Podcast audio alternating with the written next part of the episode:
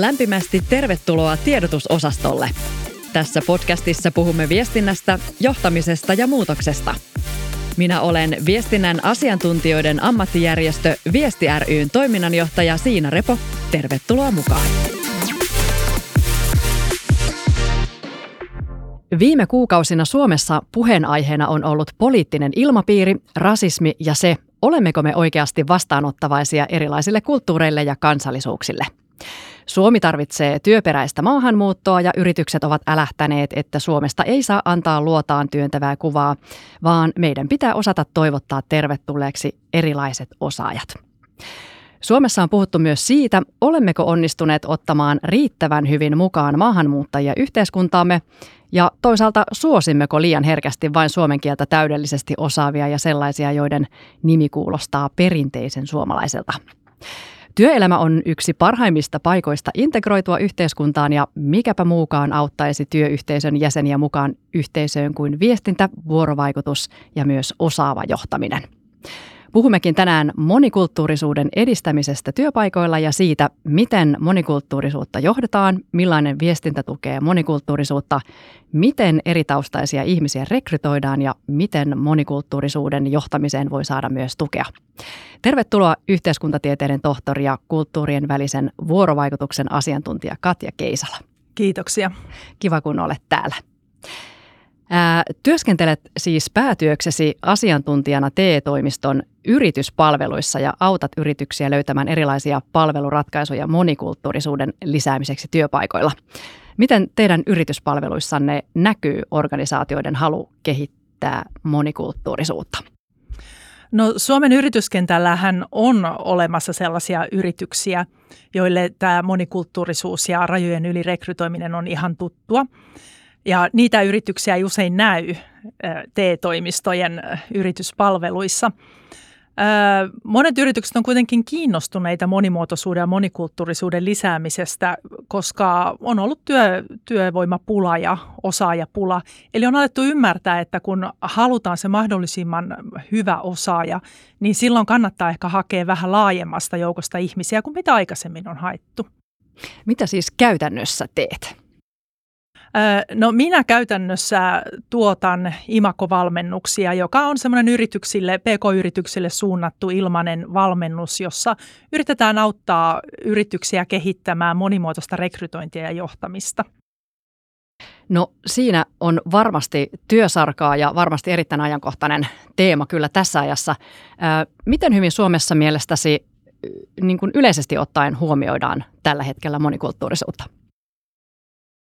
Suomessa yleisesti niin, vai ja yritys, työelämässä, työelämässä. työelämässä? No me ollaan kehittymässä. Sanotaan näin, että, että on alettu tiedostaa, että, että se pitäisi jotenkuten huomioida. Ja kun mä itse puhun äh, monimuotoisuudesta tai monikulttuurisuudesta, mullahan on tutkijatausta, niin mä en ajattele sitä jakoa sillä lailla, että olisi Suomessa syntyneet äh, suomalaiset, jotka puhuvat suomea ja sitten olisi ulkoma- ulkomaalaiset, jotka eivät puhu suomea, jotka ovat tulleet jostain muualta. Vaan mä ajattelen, että Suomessa on aina ollut monenlaisia ihmisiä. Ja, ja tämä asia koskee myöskin heitä ja meitä kaikkia.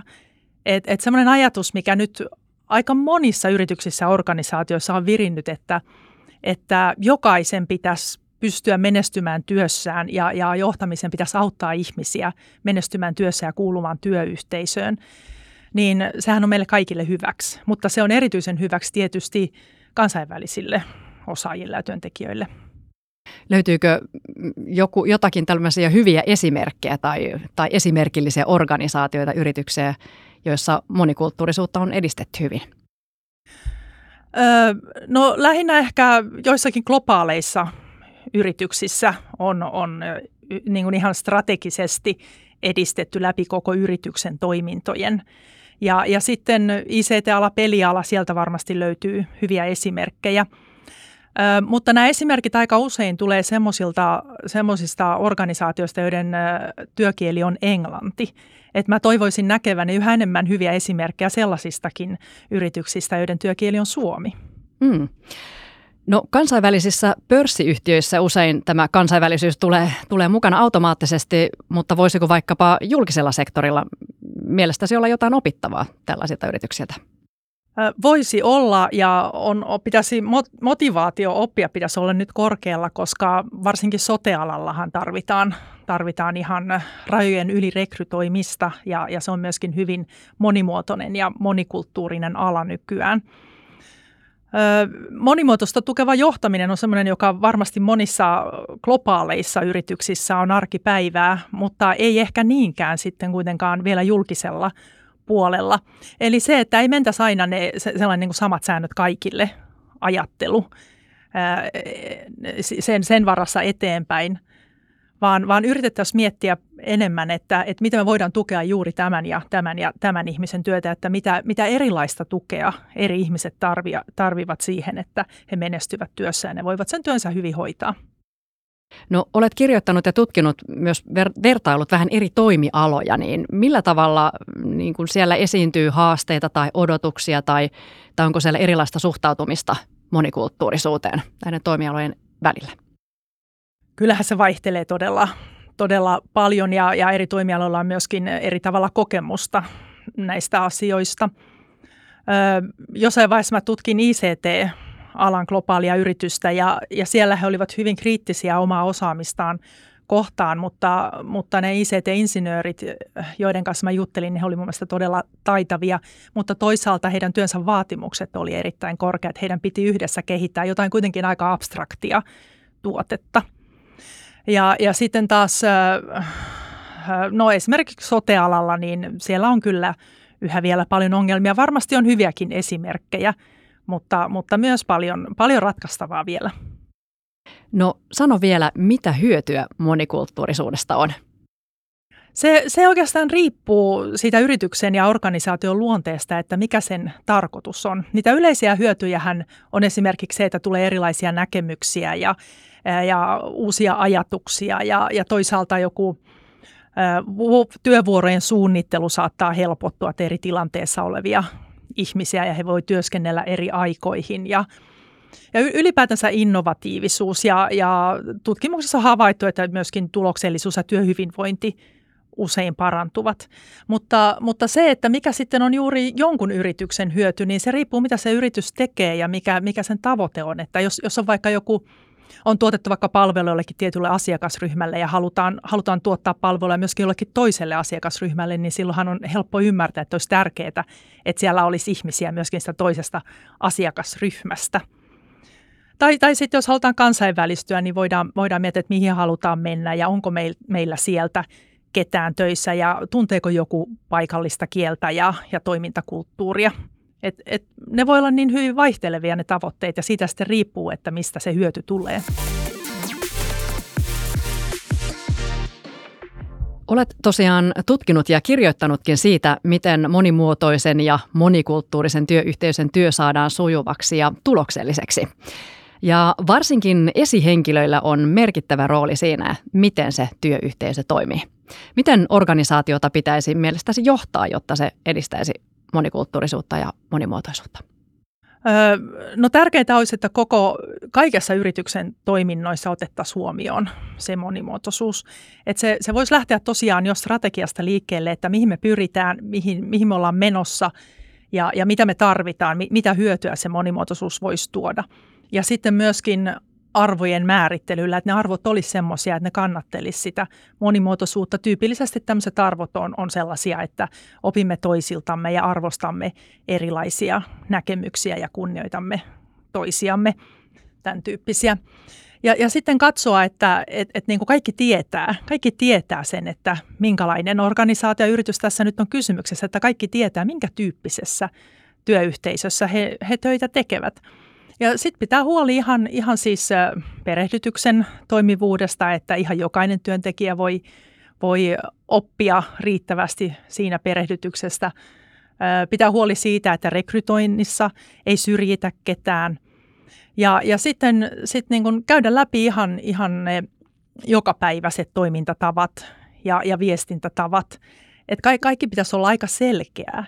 Mutta se, se se niin kuin perimmäinen toimintaohje on ehkä se, että, että tota, miettiä, että, että voiko jokainen työntekijä tässä yrityksessä antaa parastaan ja olla ihan täysi, täysipainoisesti osasta työyhteisöä. Jos ei voi, niin minkä takia ei voi ja sitten poistaa ne esteet.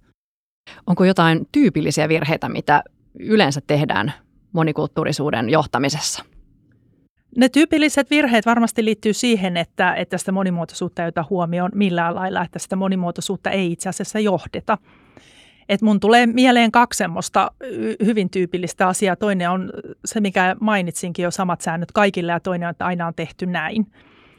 Et, et tota, kun ö, johdetaan monimuotoisuutta, niin silloin samat säännöt kaikille ei voi päteä, koska erilaiset ihmiset ja eri, eri tilanteissa elävät ihmiset, he tarvitsevat erilaista tukea sille, että he voisivat sen työnsä tehdä menestyksekkäästi.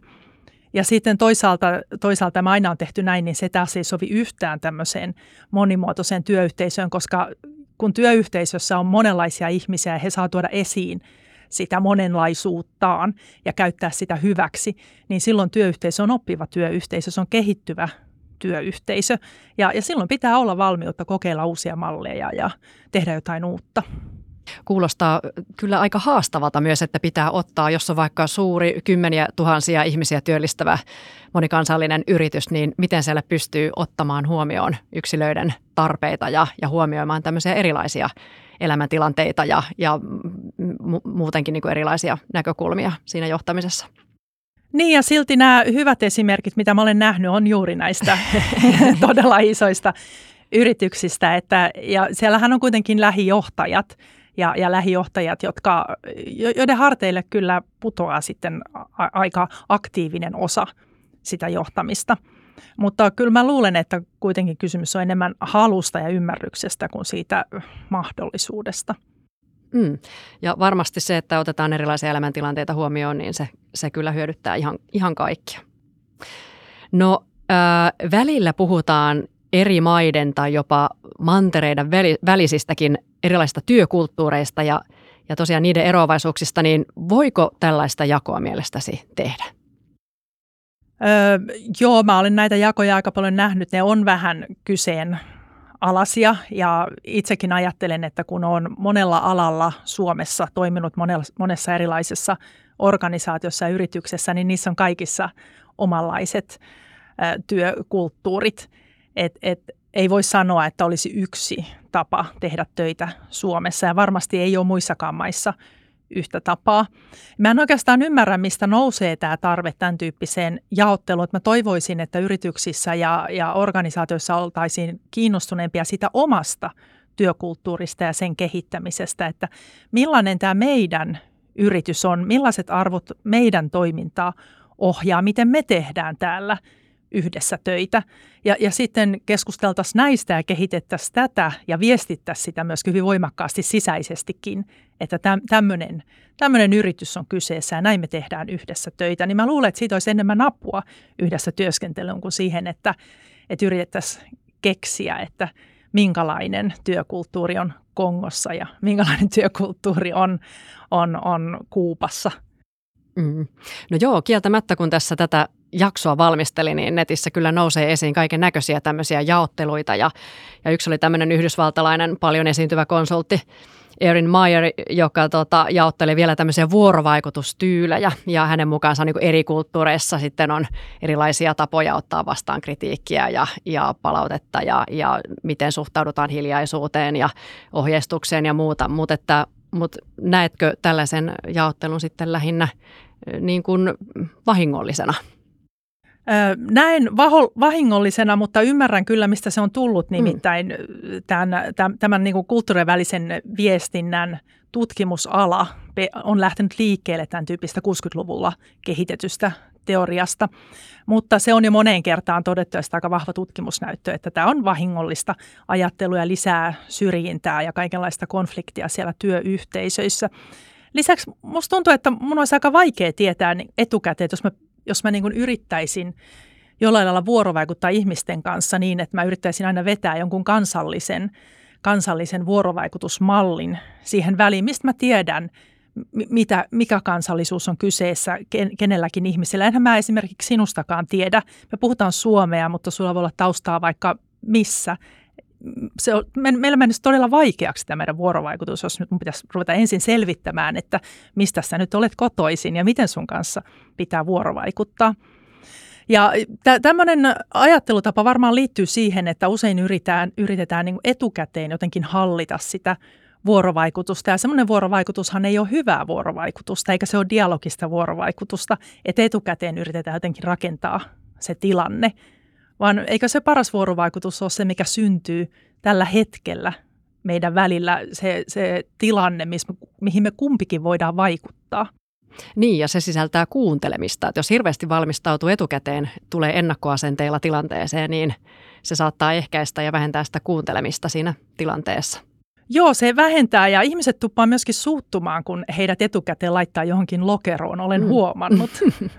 no kyllä, kyllä ja tosiaan sitä, sitä niin kuin, ö, huomaa omasta itsestäänkin, että tietyissä tilanteissa saattaa käyttäytyä eri tavoin kuin toisissa ja eri ihmisten kanssa voi käyttäytyä eri tavalla, eli se vuorovaikutuksenkin niin kuin kauhean, kauhean tarkka jaottelu, niin se on aika, aika haastavaa ja se, että mistä on kotoisin, se, että toinen vanhempi saattaa olla muualta ja toinen toisaalta ja, ja itse on sattunut asua vielä jossain eri maassa ja on kokemusta eri kulttuureista. Että se ei ole aina niin helppoa tosiaan jaotella niitä, niitä taustojakaan. Ei sitä, sitä ei oikeastaan pysty tekemään ja, ja sen takia olisinkin tärkeää, että kun, kun työllistyy johonkin yritykseen, niin siellä sitten kerrottaisiin, että mit, miten me täällä toimitaan, miten me täällä vuorovaikutetaan toistemme kanssa, niin siitä olisi paljon enemmän apua. No jos on monikulttuurinen työyhteisö, niin vaatiiko se jotenkin enemmän sellaista niin kuin sääntöjen läpikäymistä tai sitä yhteisen työskentelytavan niin kuin, se, sen kirkastamista? Onko siinä ero muihin työyhteisöihin? On, on siinä eroa, että et se vaatii ihan siis jatkuvaa, hyvin vahvaa viestintää ja vuorovaikuttamista, että oikeastaan mitään ei voi ottaa annettuna. Että jokainen pienikin asia pitää avata, jotta ihmiset tietää, mitä heiltä odotetaan. Ja, ja sitten se vaatii myöskin runsasta palautteen antoa, mikä käsittääkseni on ongelma vähän joka alalla Suomessa, että palautetta ei oikeastaan saa. Tästä päästäänkin hyvin, hyvin siihen viestintään, eli, eli äh, varmasti sillä toimivalla viestintäkulttuurilla rakennetaan parempaa työyhteisöä. Eli millainen merkitys mielestäsi viestinnällä on monimuotoisuuden ja monikulttuurisuuden johtamisessa? No kun mä olen ollut eri alojen työyhteisössä ja sitten tehnyt haastatteluja ja kysynyt ihmisiltä, että mikä on se kaikkein tärkein osaaminen, mitä sä käytät sun työssä, niin hirveän usein he vastaa, että vuorovaikutusosaaminen. Ja kysymys, mä en ole koskaan ollut viestintäorganisaatiossa, että kysymys on ihan eri töistä. Ja se mun mielestä kuvaa aika, aika paljon sitä viestinnän vuorovaikutuksen merki, merkitystä. Et se, se niin kuin, tavallaan tarvitaan ö, yksi, yksilöiden osaamista, että yksilöiden vuorovaikutustaidot pitää olla vahvat, mutta tarvitaan myöskin yhteisöllistä osaamista sinne, että, että siellä on vuorovaikutuskäytäntöjä, jotka auttaa tuomaan esiin tarvittavaa tietoa tarvittaville ihmisille tarvittavissa tilanteissa. No mitä as- muita asioita monikulttuurisen ympäristön viestinnässä olisi hyvä huomioida? Pitääkö siellä olla niin eri kieliversioita tai millä tavalla sen pitäisi olla, olla erilaista? No eri yrityksissä, eri organisaatioissa tietenkin ratkaistaan näitä, näitä asioita eri tavalla ja, ja työn tavoitteet on erilaiset, tehdäänkö siellä millä kielellä töitä ja, ja minkä kielisiä on asiakkaat ja niin sillä tavalla hyvin vaikea, vaikea mitään yleispätevää saada. Joillakin on esimerkiksi työturvallisuus on tosi tärkeää, että voi sattua tosi pahoja juttuja, jos ei sitä huolehdita, niin silloinhan työturvallisuusohjeet on käännettävä mielellään kaikille kielille, mitä, mitä sitten työntekijät siellä puhuu. Mutta sitten se, sit, sitten tässä on ehkä sellainen asia, mitä aika harvoin otetaan huomioon, on työnkuvien räätälöinti. Että vaikka olisi olemassa sellaisia työpaikkoja, missä työtä tehdään suomen kielellä, niin voidaan tietysti kysyä, tarviko ihan jokaisen työntekijän osata suomen kieltä ihan, ihan siis todella hyvin, vai voidaanko niitä työnkuvia räätälöidä sillä tavalla, että jokainen pääsee tekemään sitä, mikä hänen vahvuutensa on. Mutta tähän liittyy sitten monimuotoista tukevaa johtamiseen niin kaikki mahdollisin tavoin ainoastaan kielikysymyksissä. Kieliversiot ja monikielisyys ovat myös resurssikysymys. Miten kannustaisit pienistä resursseista huolimatta monikielisyyteen? No mä itse ajattelisin, että nämä ei ehkä ole se kohta, missä kannattaa säästää. Mä olen huomannut, että vuorovaikutuksessa säästetään hyvin helposti, että jotenkin sen merkitystä työlle kuin työlle ei nähdä. Ö, mutta ymmärrän kyllä, että resursseja on monessa yrityksessä, on myöskin hyvin pieniä yrityksiä, ei siellä ole paljon, paljon resursseja käytettävissä. Niin ehkä, ehkä mä tota, käyttäisin kaikki julkiset palvelut, mitä tähän on olemassa, ja, ja sitten pitäisin huolen siitä, että jos työyhteisössä on vieraskielinen ihminen, jonka suomen kielen taito ei ole niin hyvää kuin toivotaan tai siihen työhön tarvittaisiin, niin tehtäisiin selväksi, että, että täällä ei pärjää ilman suomen kielen kehittymistä ja sitten työyhteisönä ei annettaisi vaihtoehtoa sille kielen kehittymiselle.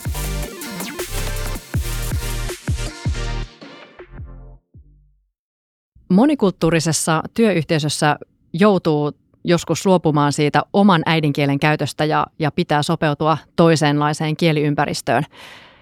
Helsingin Sanomissa on nyt ollut useita kirjoituksia liittyen kielitaitoon työelämässä ja, ja siitä, miten muun muassa tämä englannin kieli yleistyy meidän työpaikoilla. Ja yksi haaste näissä voi olla se, että jos työkieli vaihtuu epävirallisissa kahvipöytä, kahvipöytäkeskusteluissa vaikkapa suomen tai ruotsin kieleen, niin osa putoaa keskusteluista. Ja samalla tavalla suomenkielinen voi kokea itsensä ulkopuoliseksi, jos ei osaa kunnolla englantia sellaisessa paikassa, jossa työkieli on englanti. Miten voisimme mielestäsi vähentää tällaista kielitaitoon liittyvää ulkopuolisuuden tunnetta työpaikoilla? Se on, se on todella vaikea kysymys. Pitää pitää huoli, että, että jokainen työntekijä pystyy puhumaan sitä yhteistä kieltä, mikä se sitten onkin. Ja toisaalta myöskin sallia itsellemme ja toisillemme se, että et ei me olla natiivi kielenpuhujia välttämättä. Et, ja, ja myöskin ihan siis käytännön vuorovaikutustilanteessa hyväksyä se, että jotkut tuottaa puhetta hitaammin ja, ja sellaista kärsivällisyyttä myöskin tarvitaan. No tällaiset henkilöt kuin Zedal Neil ja Robert Steven Kaplan ovat huomanneet, että kun esimerkiksi työtiimin yhteinen kieli on osalle muu kuin äidinkieli, niin siis käytännössä usein englanti, mutta voi olla joku muukin, niin, niin esimerkiksi tässä tiedon ja jaossa ja tiimin jäsenten statusten rakentumisessa ja jäsenten identiteetin kokemuksissa, työyhteisön jäsenten identiteetin kokemuksissa on löydetty eroavaisuuksia verrattuna samaa kieltä äidinkielenään puhuviin tiimeihin, niin, niin miten se sinun mielestäsi vaikuttaa työyhteisöön, jos siellä pitää käyttää jotakin muuta kuin äidinkieltä?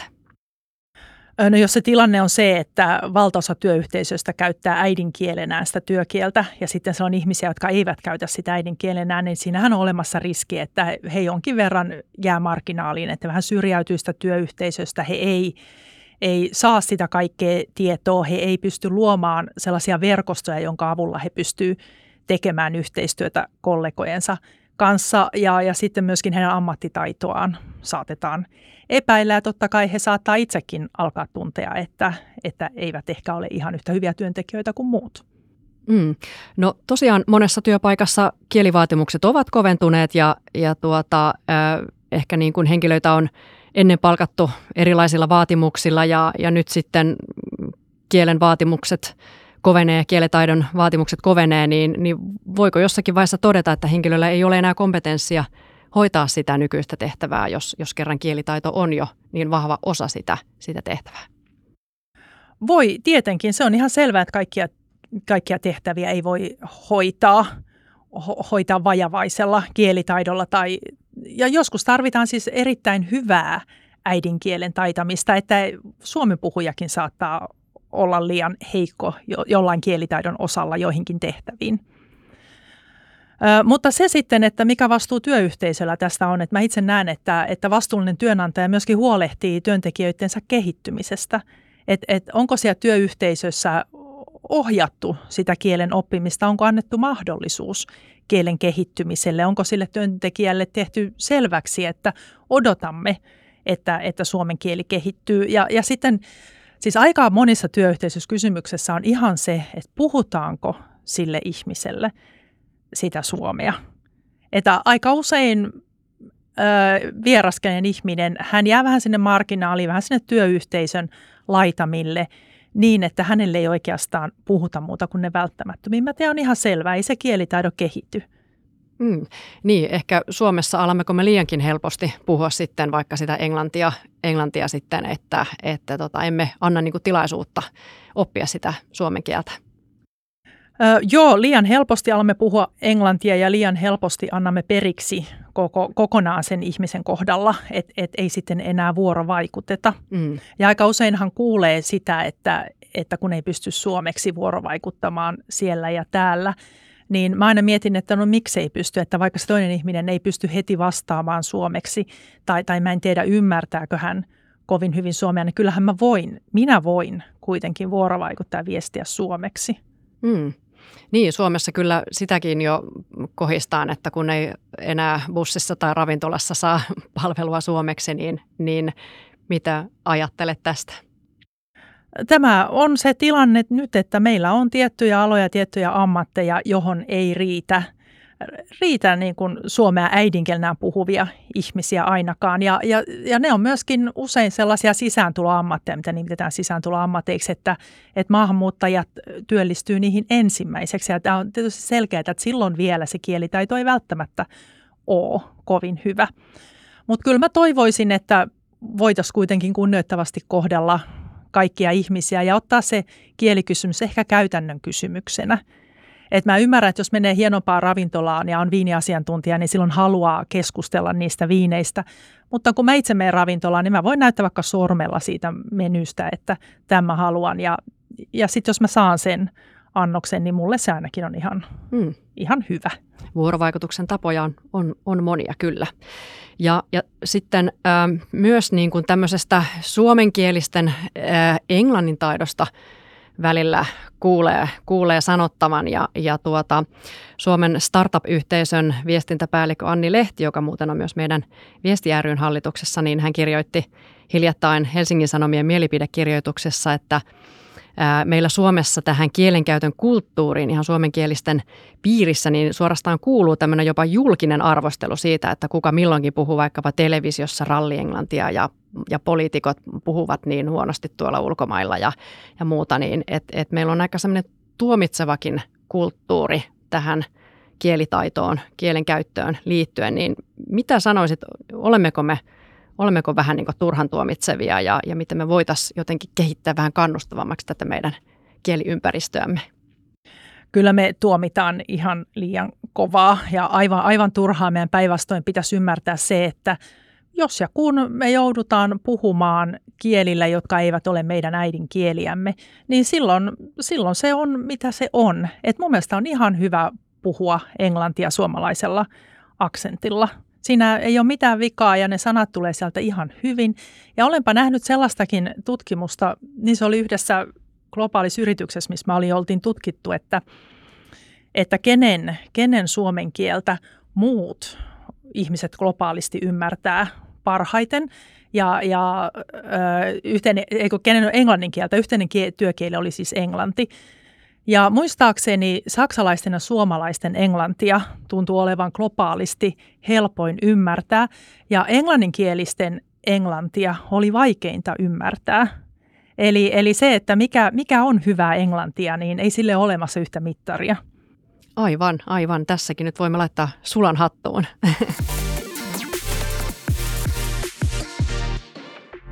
Puhutaan vähän rekrytoinnista.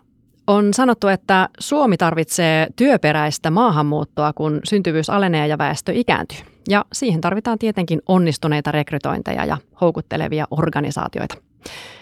Miten rekrytointi voi tukea monikulttuurisuutta ja miten voisimme sitä kautta osoittaa, että toivotamme tervetulleeksi erilaiset osaajat?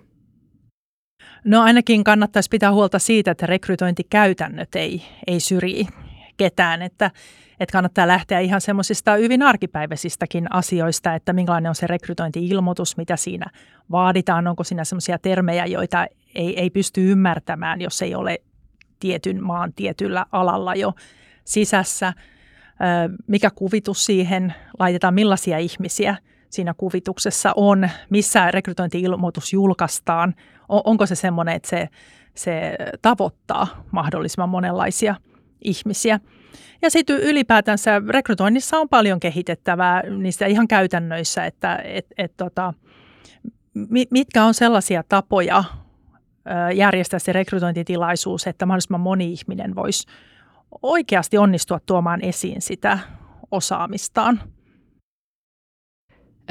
No Helsingin kaupunki teki yhdessä Laboren ja, ja Vatin kanssa kokeilun anonyymeistä rekrytoinneista ja siinä kävi ilmi, että perinteisillä suomalaisilla nimillä varustetut ihmiset saivat kutsun 8 prosentin todennäköisyydellä kutsu sinne työhaastatteluun ja, ja sitten jos nimi oli tai kuulosti ulkomaalaiselta, niin todennäköisyys oli vain 4 prosenttia.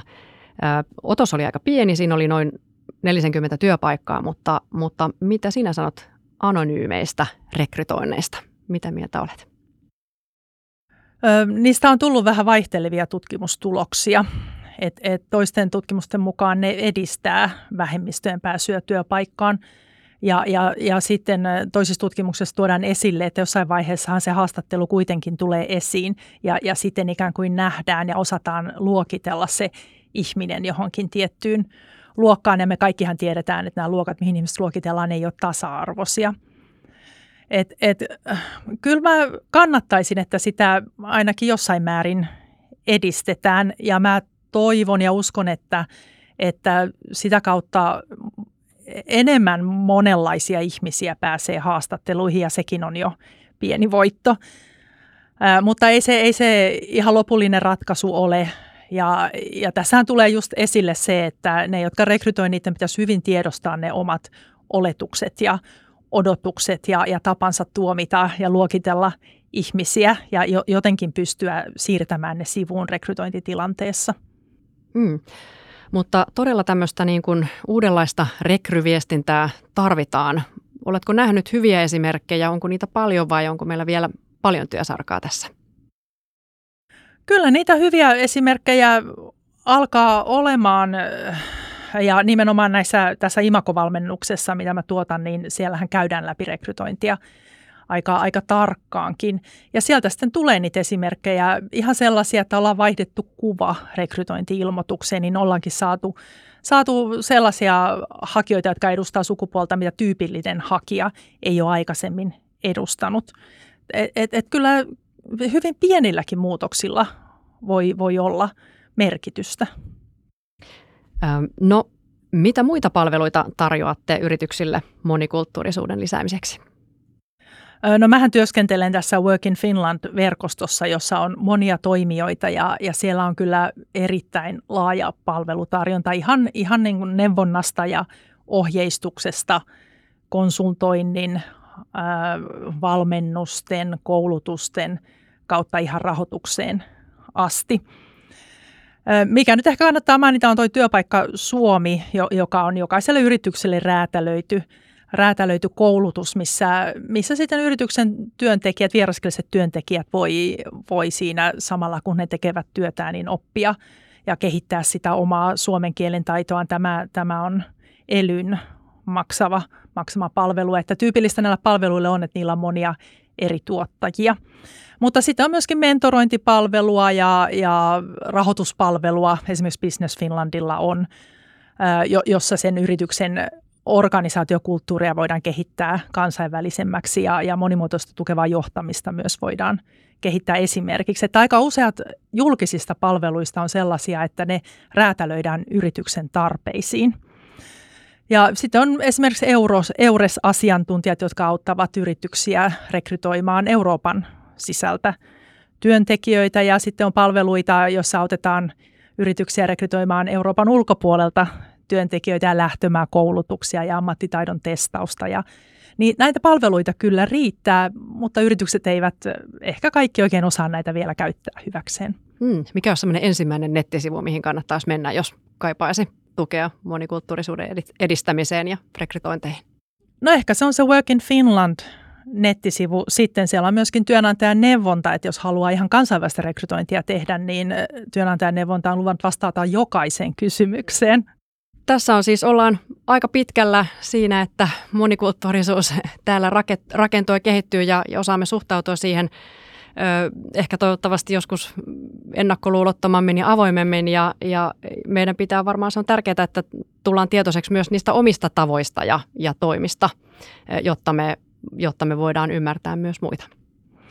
Joo, se on, se on kaikkein tärkeintä ja se, mikä ehkä näiden monien julkisten palvelujenkin takana on se yksinkertainen tilastotieto, että Suomen väkiluku ei enää kasva syntyvyyden kautta, että se kasvaa vaan maahanmuuton kautta. Ja, ja kyllä ne käpyrät näyttää hyvin selkeästi siltä, että meillä työvoima loppuu, loppuu jos, jos me ei pystytä rekrytoimaan ulkomailta. Ja toisaalta sitten käyttämään hyväksi sitä kaikkea osaamista, mikä tässä maassa jo on, että ketään ei voi jättää ulkopuolelle. Niinpä, kaikki osaaminen käyttöön. Ö, suurkiitos vierailustasi Katja Keisala. Kiitoksia, oli mukava olla täällä. Kiitos kun oli.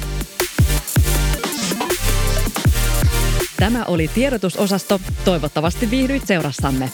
Kuuntele muita jaksojamme Spotifyssa tai osoitteessa viesti.fi kautta tiedotusosasto. Kaikki viestivät, harva on ammattilainen.